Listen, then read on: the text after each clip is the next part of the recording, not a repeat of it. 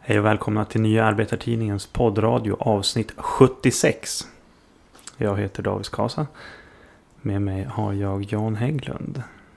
Hallå hallå. Hej, hej. Jag tillhör fattigpensionärerna. Fattigpensionärerna. Ja, Är det din nya vinkling på att få bensinpengar av våra Ja. stackars swishare här? det är det. Ja, ja. Jag inte betalar, vad heter det, den här tidningen och mycket.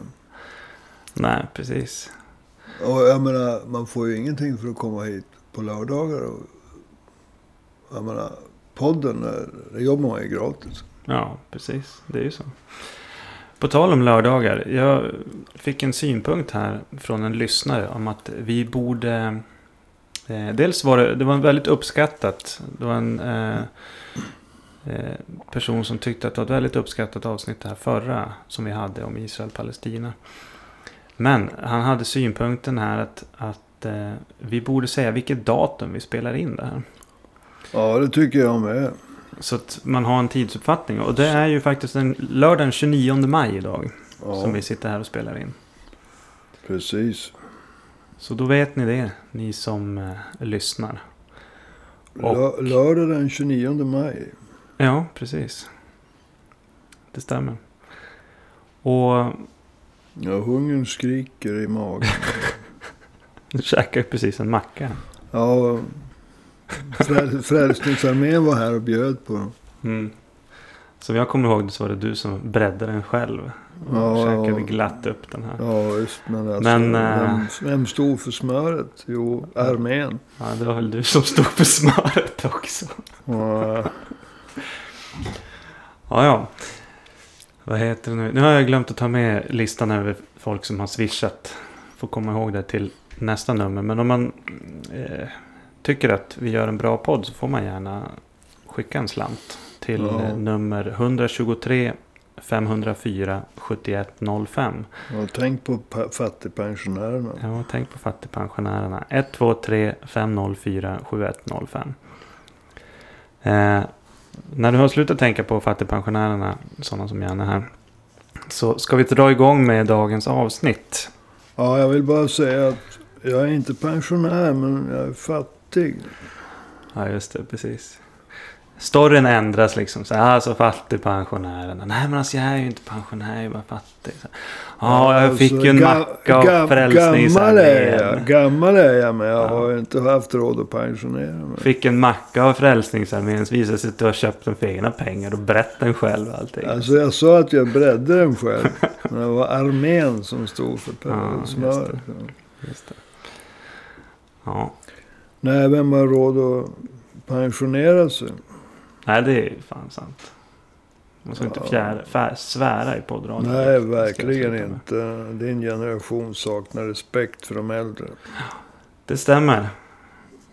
Sen är det ju så att de äldre saknar ju respekt för min generation också. Så det är väl en sorts Ja, ömsesidigt undra- hat. un- un- Undra på, undra på. Nej, alltså ni är inte. Ja, Det är hat, ett starkt ord. Nej, nej.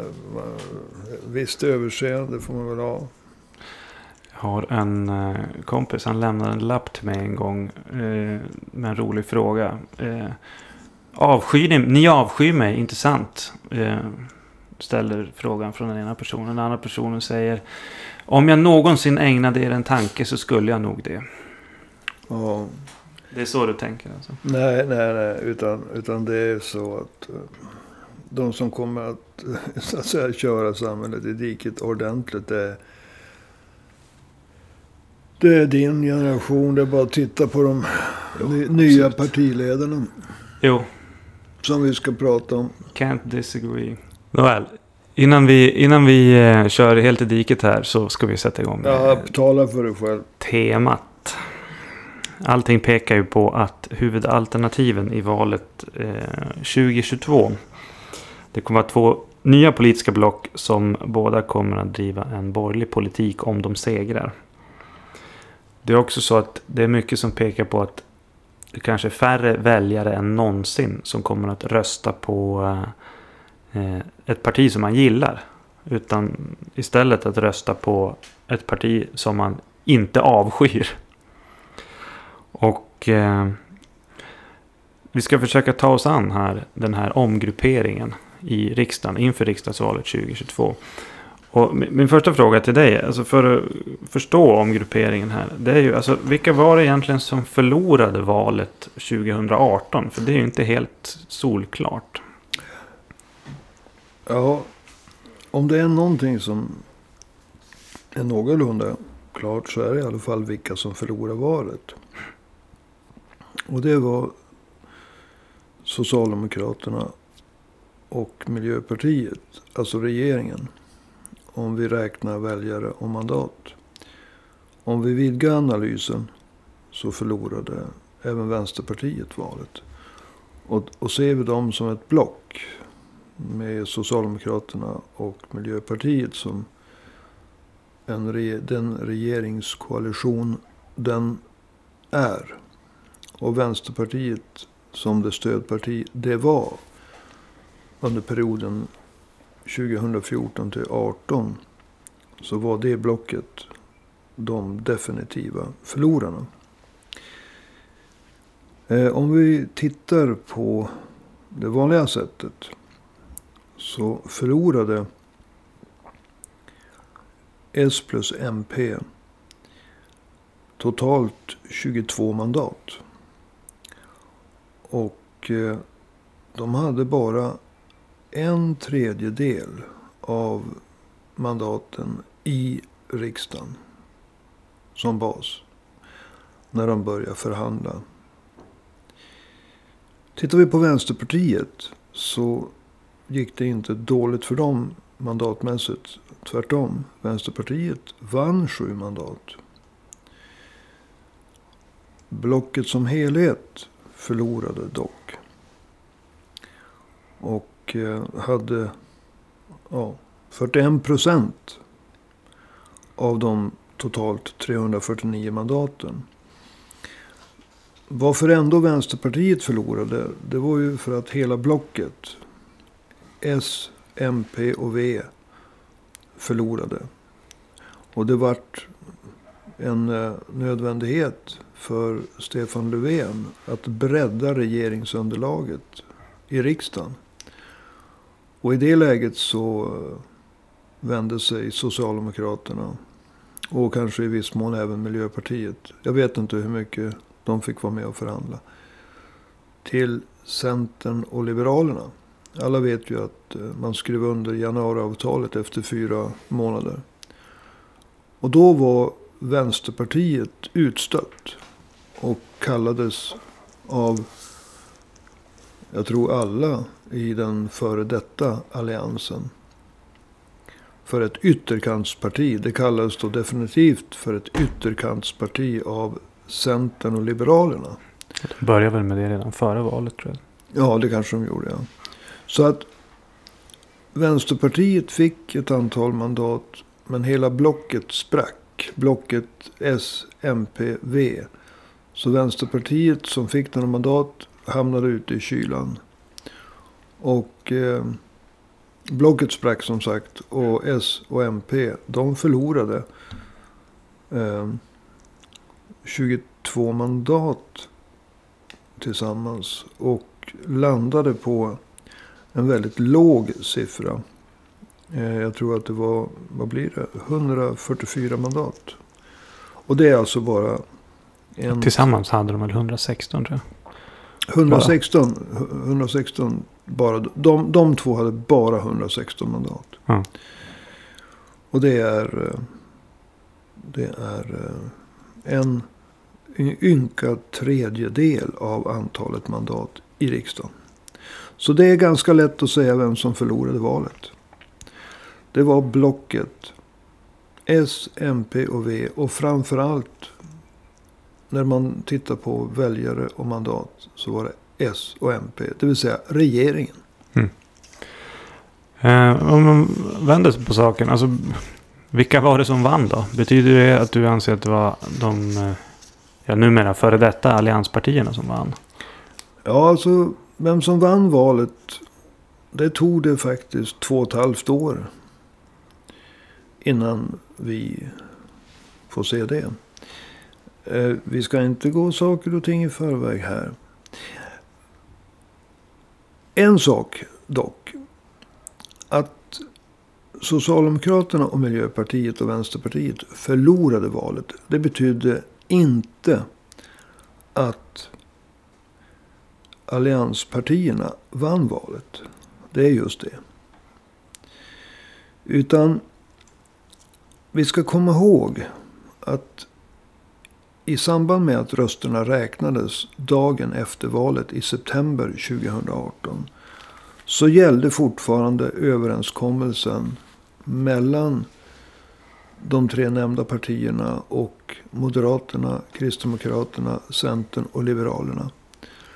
Att SD skulle hållas utanför och inte ha något inflytande på regeringspolitiken. Och det betydde i den här Gentlemen's och Ladies Agreement som de andra partierna i riksdagen hade. Att man skulle mäta det, de två gamla traditionella blocken mot varandra. Och då var det så att Moderaterna och Centerpartiet och Kristdemokraterna och Liberalerna hade ett mandat färre tillsammans än vad Socialdemokraterna, Miljöpartiet och Vänsterpartiet hade tillsammans. Det spelar ingen roll att SD hade 62 mandat. S, MP och V hade tillsammans 144 mandat. Och Moderaterna, Centern, KD och Liberalerna hade 143. Och därför så går det inte att säga att allianspartierna segrade. Utan det man kan säga om dem, de gick framåt en aning. Eh, kanske något, två mandat. Eh, den, förra, den före detta alliansen tillsammans. Det var alltså en väldigt stor överströmning. Framförallt från Moderaterna till SD. Om man ser nettot. De tre övriga gick framåt mer eller mindre tror jag. Så att det var en utebliven valseger.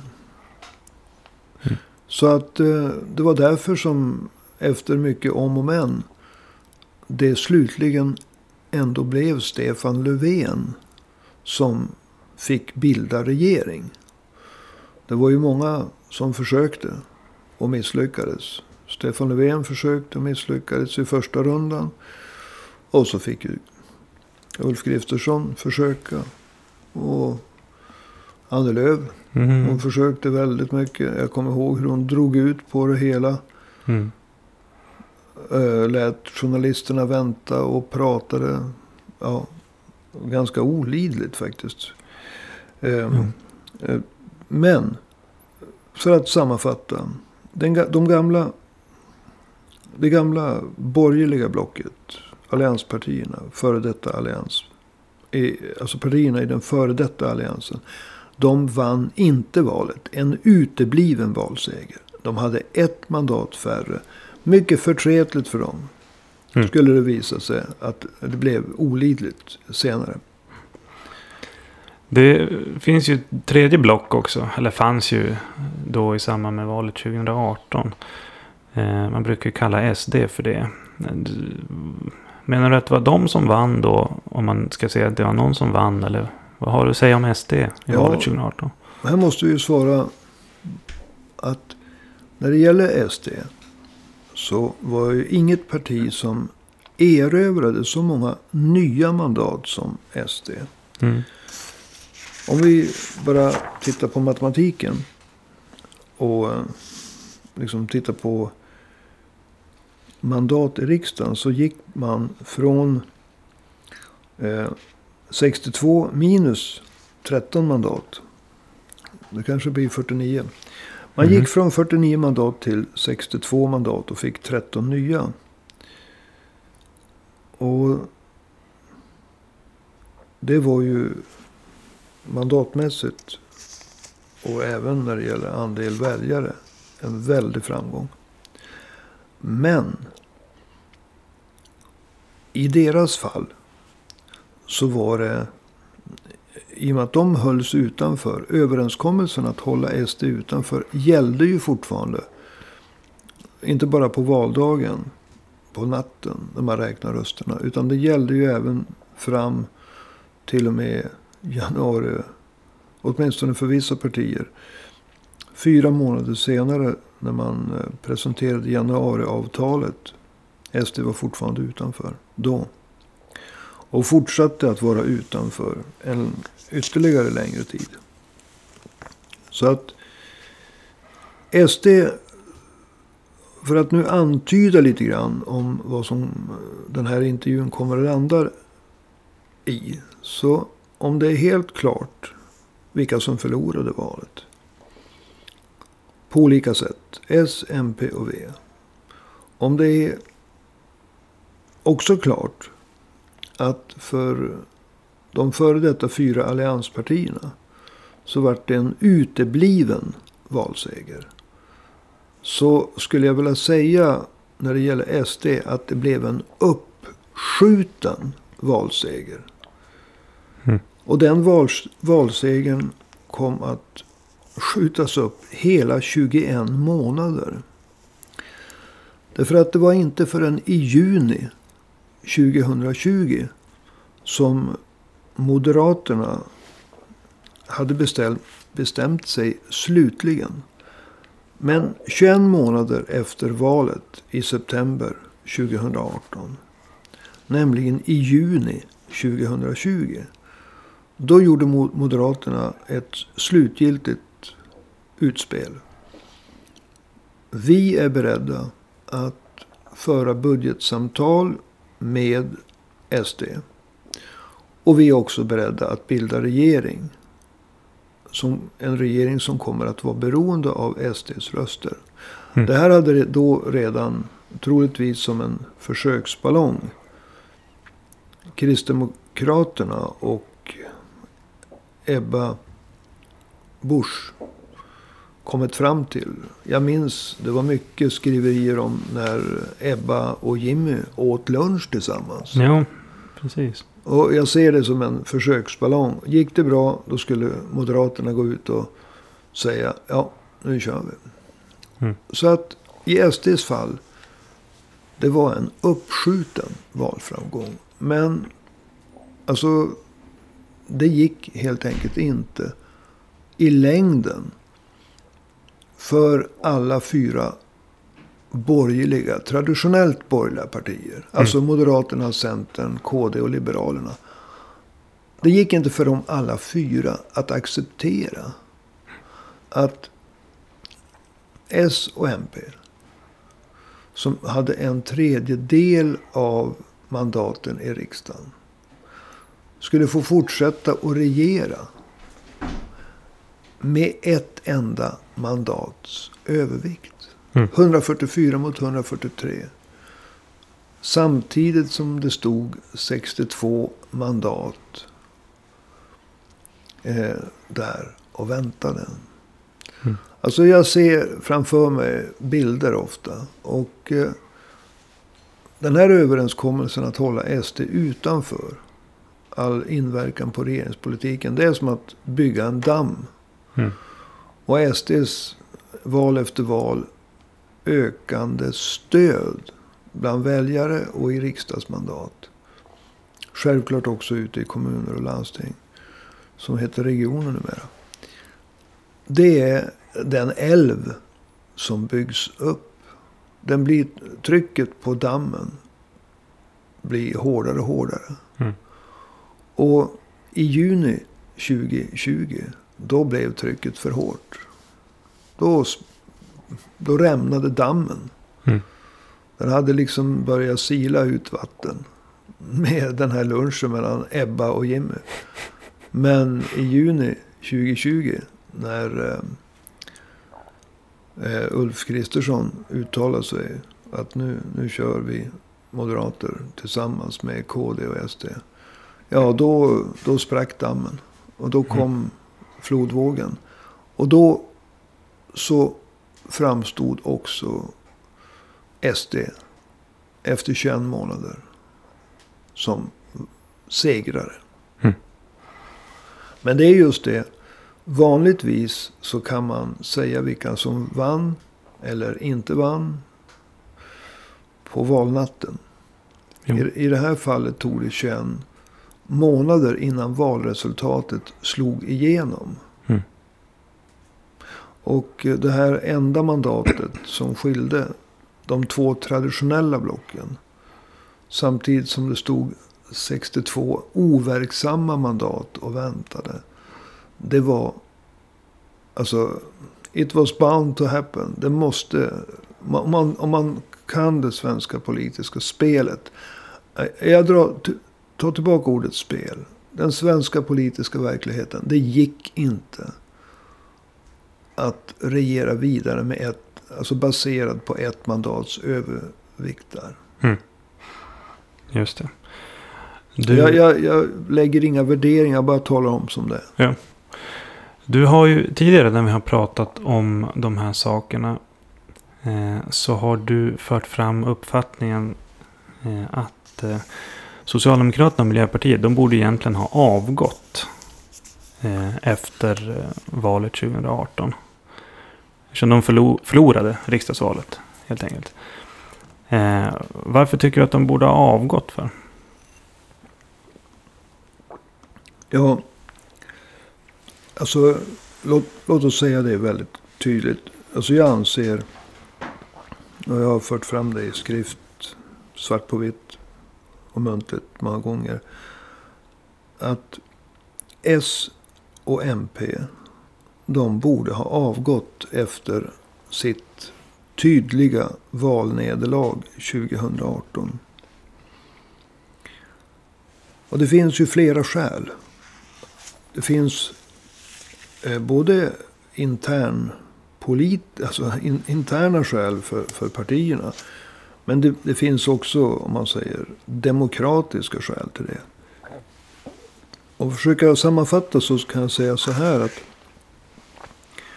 om man som S och MP bara hade en tredjedel av riksdagsmandaten bakom sig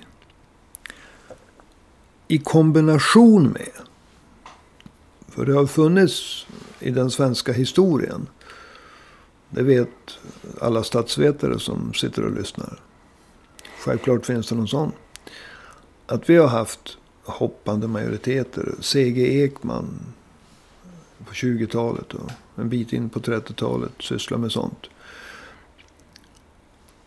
Men i det här fallet så hade alltså S plus MP endast en tredjedel av riksdagsmandaten bakom sig.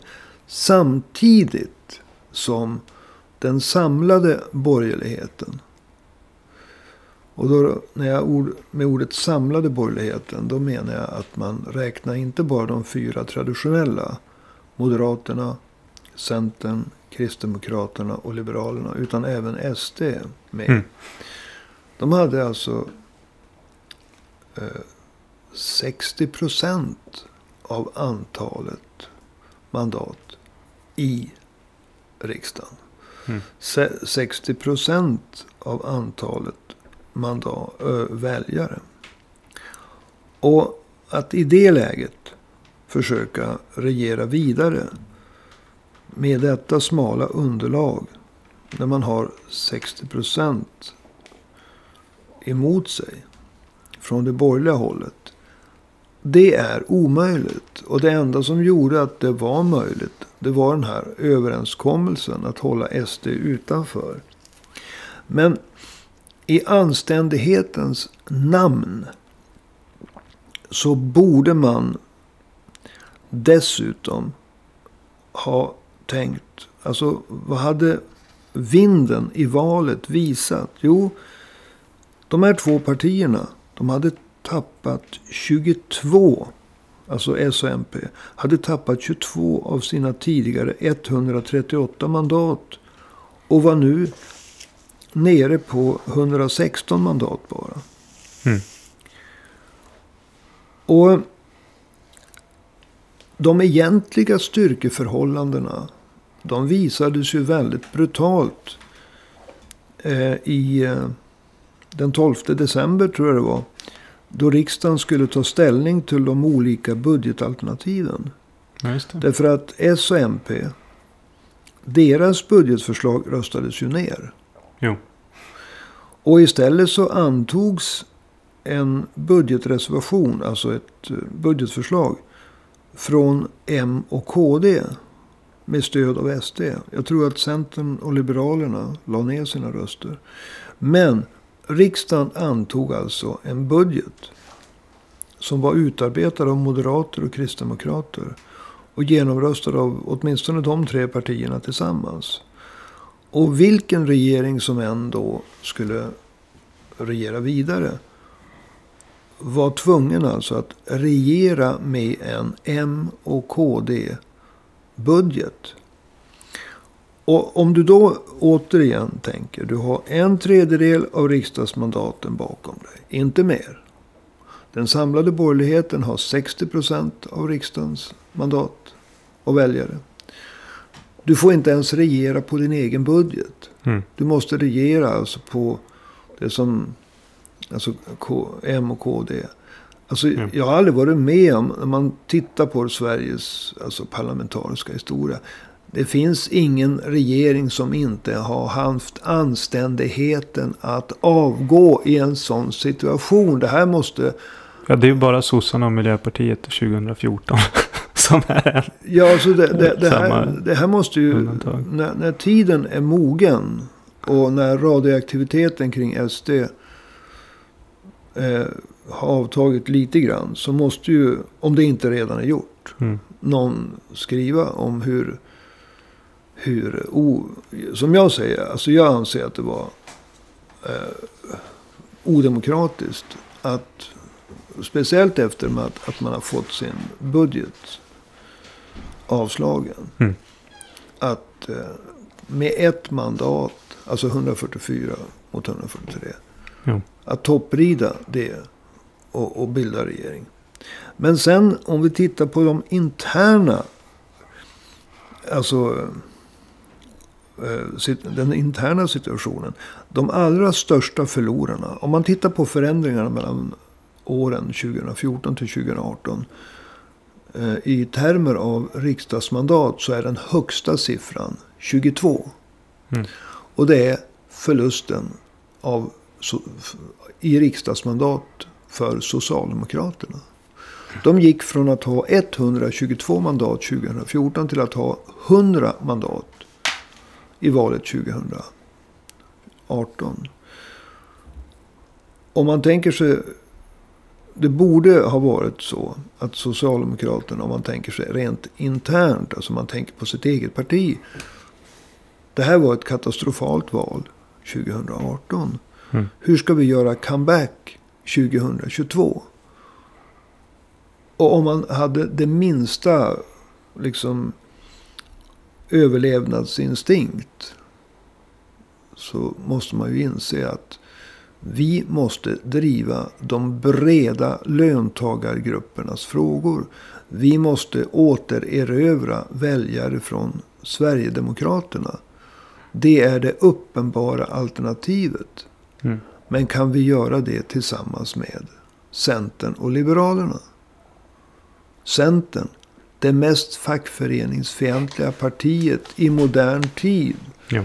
Alltså efter andra världskriget så har det inte funnits någon, någon partiledning som har varit mer antifacklig än den som leder Centerpartiet idag.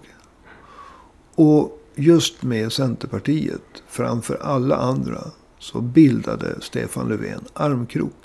Ja. Stefan och Annie, vilket par. Jo, verkligen. Du, vi kan återkomma till Stefan och Annie-paret där. Jag tänkte bara höra, alltså, vad, vad, hur tror du att du går 2022? Ja, Och kanske Jag- framförallt då hur, hur det går för Socialdemokraterna. Jag, ska, jag har ju sagt till dig nu som en äldre och mognare representant för en gammal generation. Att man ska inte svära. Men det kommer att gå åt helvete för Socialdemokraterna. Mm. Eh, I det här fallet var det ingen svordom utan det var bara en politisk förutsägelse. Precis. Eh, Därför att vad ska Socialdemokraterna säga? Ska de säga ja, rösta på oss. Eh, vi kommer att trygga anställningssäkerheten. Rösta på oss. Vi kommer att eh, stärka kollektivavtalen. Rösta på oss, du som bor i hyresrätt. Bruksvärdesprincipen vilar tryggt i våra händer. Rösta på oss. Skatterna är viktiga för att finansiera välfärden. Här sänks inga skatter. Nej, sanningen är ju att på grund av januariavtalet som sossarna skrev tillsammans med Miljöpartiet, Centern och Liberalerna. Så har man, är man i full färd med att riva upp anställningstryggheten. Man har lovat att försvaga kollektivavtalen. Och visserligen i en eh, begränsad skala än så länge. Men när man har öppnat dörren för någonting. Jag ska inte gå in på detaljerna där. Då har man öppnat dörren. Mm. Eh, vi vet alla att just i dagarna så är den här frågan om fri hyressättning. Det ska komma tror jag på måndag om två dagar. Jo, precis. Och jag och många med mig ser ju det som det första steget. Visserligen i en process som kan bli ganska långvarig. Men någonstans ska man ju börja ta det första steget mot marknadshyror. Mm. Och sen är det så att från och med att man tog över M och KD-budgeten då. Hösten 2018.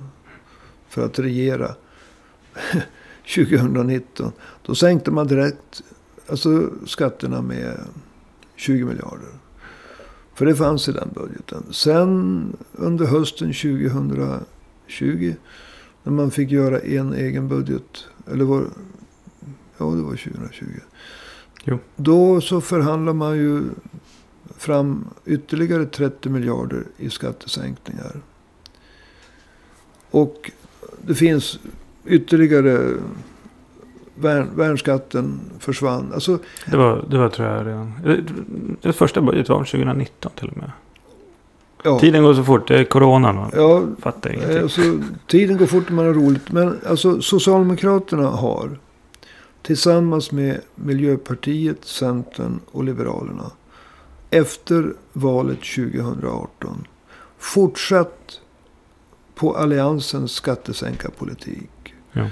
Med mellan 55 och 60 miljarder. Och eh, vi ska inte liksom blanda ihop det med de olika stödpaket som har lagts ut under coronakrisen. Utan de här, det är återupprepande. Alltså skattesänkningar, då, då gäller ju de varje år. När man skickar ut coronapaket, stödpaket, så gäller ju inte det varje år. Så att Socialdemokraterna, vad ska de gå till val på? De kan inte gå till val på att vi står fast när det gäller, vi ska inte sänka skatterna och underminera grunden för välfärden. De kan inte gå till val på att de ska slå vakt om kollektivavtalen. De kan inte gå till val på att eh, bruksvärdesprincipen vilar tryggt i deras händer. Inga marknadshyror med oss. Det kan de inte. De kan inte gå till val framför allt på LAS ska försvaras. Anställningstryggheten. Så vad ska de gå till val på? Mm. Och därför så tror jag inte att det går bra. Nej. Eh, men vad tror du att det kommer vara för någon politisk, eller politik. Alltså om, om vi säger då till exempel att något av de här två nya blocken segrar. Låt oss ta då det som du var inne på.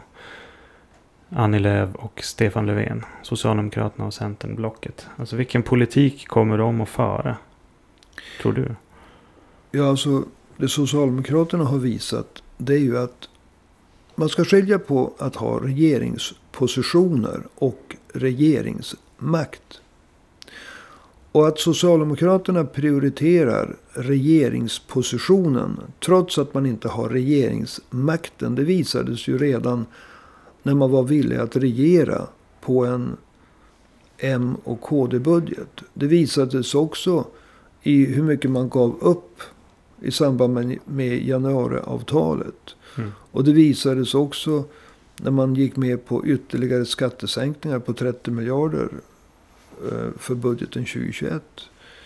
Den innevarande budgeten. Så att det är ju uppenbart att när, om Socialdemokraterna bildar regering. Och Annie Lööf har ju öppnat för att hon även kan sitta i en socialdemokratisk regering. Men då ska hon sitta där som minister. Det är uppenbart. Gärna finansminister ska jag vilja säga. Löfven kommer att få välja. Mm. Blir han statsminister eller finansminister? Annie Lööf vet att ta för sig. Och jag menar utifrån att hon är partiledare så är det hennes jobb. Mm. Men oavsett vilken ministerpost och vilka ministerposter Centerpartiet får.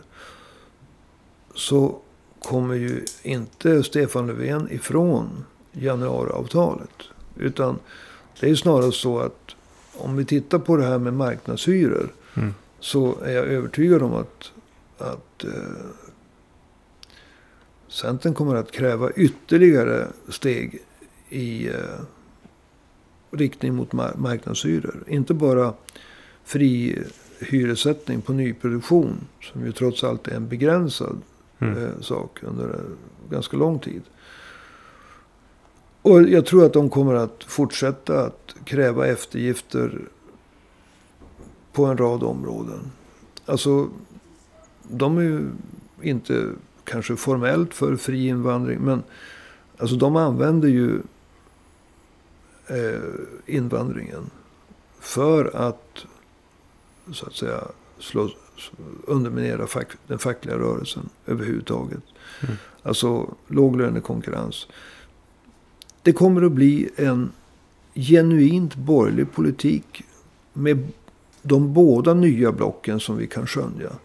Mm. Alltså oavsett om det blir M, SD, KD och så Liberalerna ifall de överlever. Eller om det blir sossarna, Centern och så har vi då Miljöpartiet där. Och man hoppas väl att eh, Vänsterpartiet ska rösta på dem. För att annars släpper Vänsterpartiet fram SD. Och det tror jag inte Vänsterpartiet har direkt råd att göra. Nej. Så det kommer att bli två borgerliga politiska program. Och vad Andreev står för är ganska tydligt. Har du sett den här SUF, eh, Centerns ungdomsförbunds eh, video? Ja, deras nya... nya ja. Hej då Lars! Ja, hej då Lars. Ja. Och det är arbetarförakt som dryper ur varje por. Jo. Ja, man trodde liksom inte att det fanns... Eh, att man kunde gå längre. Sen de gjorde det här för tio år sedan med Fuck Fucket Forever. Ja. Och sina clownnäsor. Men det var uppenbarligen eh, inte botten. Nej, det var inte botten.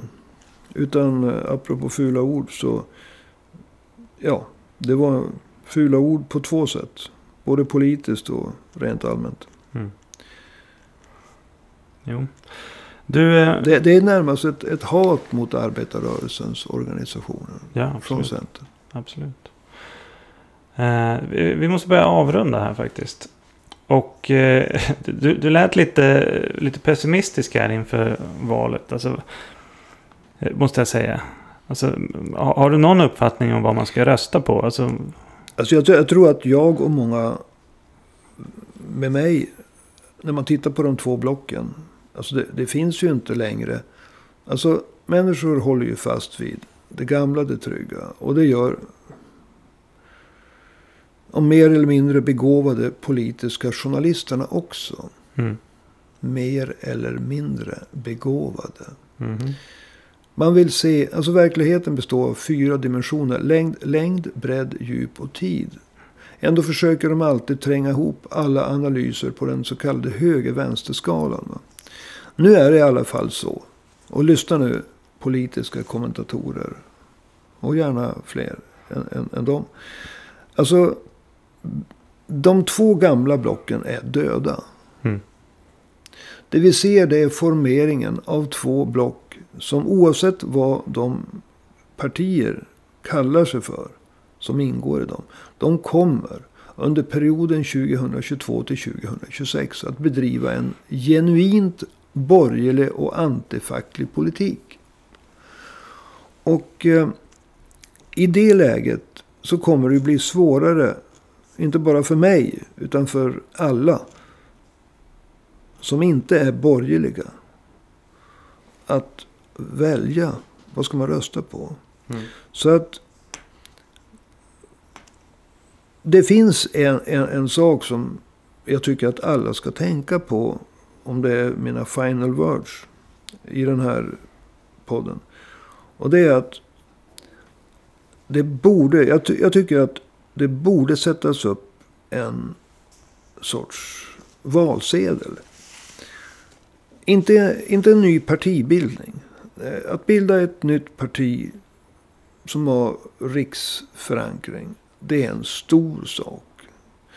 Men man, man kan göra saker i akuta situationer. Alltså man, man måste operera ibland för att rädda patientens liv.